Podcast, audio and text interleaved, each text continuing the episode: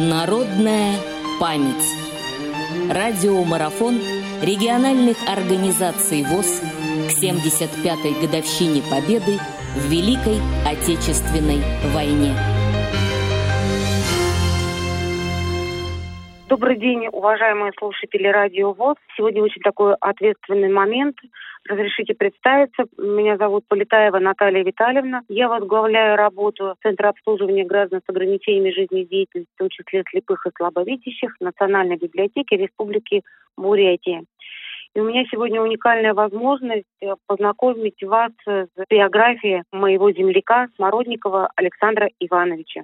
Он родился в 1922 году в многодетной семье в селе Топка Бичурского района, здесь у нас, в Бурятии. После школы Александр э, решил осуществить свою давнюю мечту – стать учителем. После окончания Керченского педучилища по направлению он приехал в село Белая Елань. Ведь нападение фашистской Германии и начавшейся войне вызвали патриотический подъем значительной части молодежи, желающей добровольно идти на защиту страны.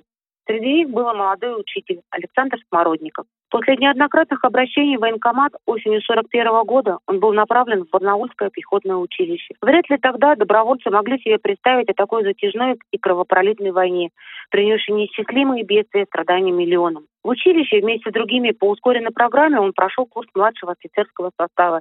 И уже в 1942 году часть выпускников училища была направлена на Северо-Западный фронт. В их числе был младший лейтенант Смородников. По прибытии на место его назначили в 201-ю латышскую дивизию в качестве командира взвода. Первое боевое крещение он получил под Старой Руссой. В декабре 42 года он был ранен. После госпиталя направлен в Тушинский филиал курсов выстрел штурм Московской области. Затем он воевал на Брянском фронте. За проявленное мужество при взятии населенного пункта Нивная в Смоленской области командир роты старший лейтенант Смородников Александр был награжден орденом Красной Звезды. В декабре 43 года при форсировании Днепра снова был ранен. После оказался в 274-й стрелковой дивизии. В составе этого воинского соединения он воевал до февраля 1945 года.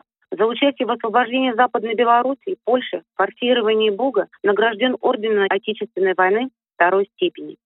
Дивизия, в составе которой находилась его рота, приняла участие в тяжелых боях на Сандомирском плацдарме. В бою за взятие станции Кузнецдорф Александр Иванович был тяжело ранен и навсегда остался в его памяти тот пасмурный февральский день 45 -го года. Враг оказал ожесточенное сопротивление. Серьезным препятствием на пути продвижения батальона, который должен был взять станцию, стал вражеский пулемет в ближайшем большом ангаре. Комбатом Крежева, впоследствии героем Советского Союза, был отдан приказ роте Смородникова подавить данную огневую точку. Александру Ивановичу с двумя бойцами под прикрытием разрушенных строений удалось незамеченным приблизиться к ангару и забросать гранатами ДОТ. Когда немецкий пулемет окончательно смолк, он встал во весь рост и направился к ангару. И в этот момент пуля снайпера попала ему в голову. За участие в этом бою и проявленную храбрость Смородников был награжден орденом Александра Невского. Ранение было тяжелым и последовало длительное лечение в госпиталях. Сначала в Польше,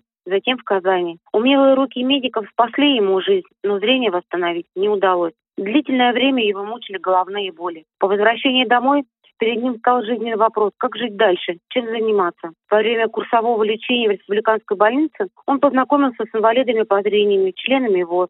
От них узнал о деятельности общества слепых. И вскоре Александр Иванович стал членом Всероссийского общества слепых и с этого момента начал активную работу общественной организации инвалидов. Осенью 1947 года он участвовал в работе съезда слепых Бурят-Монгольской ССР. Александр Иванович был избран членом правления. На съезде было принято решение о необходимости создания собственной производственной базы первичных организаций общества в районах, о проведении кампании по ликвидации неграмотности среди взрослых слепых. В 1953 году на отчетно-выборной конференции Смородникова избрали председателем правления, и в этой должности он беспрерывно проработал более 32 лет.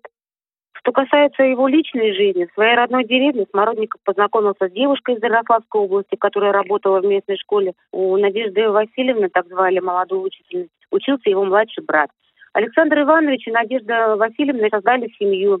Их брак оказался счастливым. Они воспитали двух дочерей и сына. Надежда Васильевна всегда была надежной опорой и помощницей мужа. За успехи, э, достигнутые в решении вопросов социальной реабилитации инвалидов, проблем их трудоустройства, Александр Иванович Смородников был награжден медалью за трудовое отличие. Неоднократно избирался делегатом от Бурятского правления ВОЗ и был также членом Центрального направления ВОЗ. Александр Иванович Смородников ушел из жизни в 2008 году.